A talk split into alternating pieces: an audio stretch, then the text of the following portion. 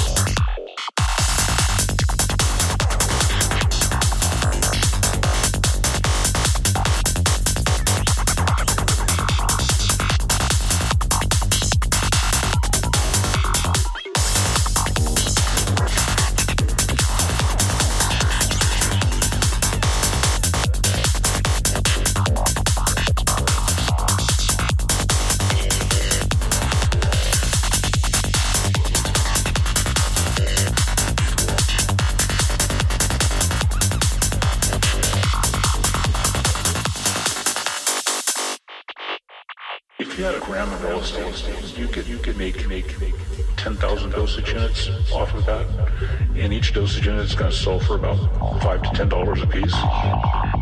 So there was millions of LSD.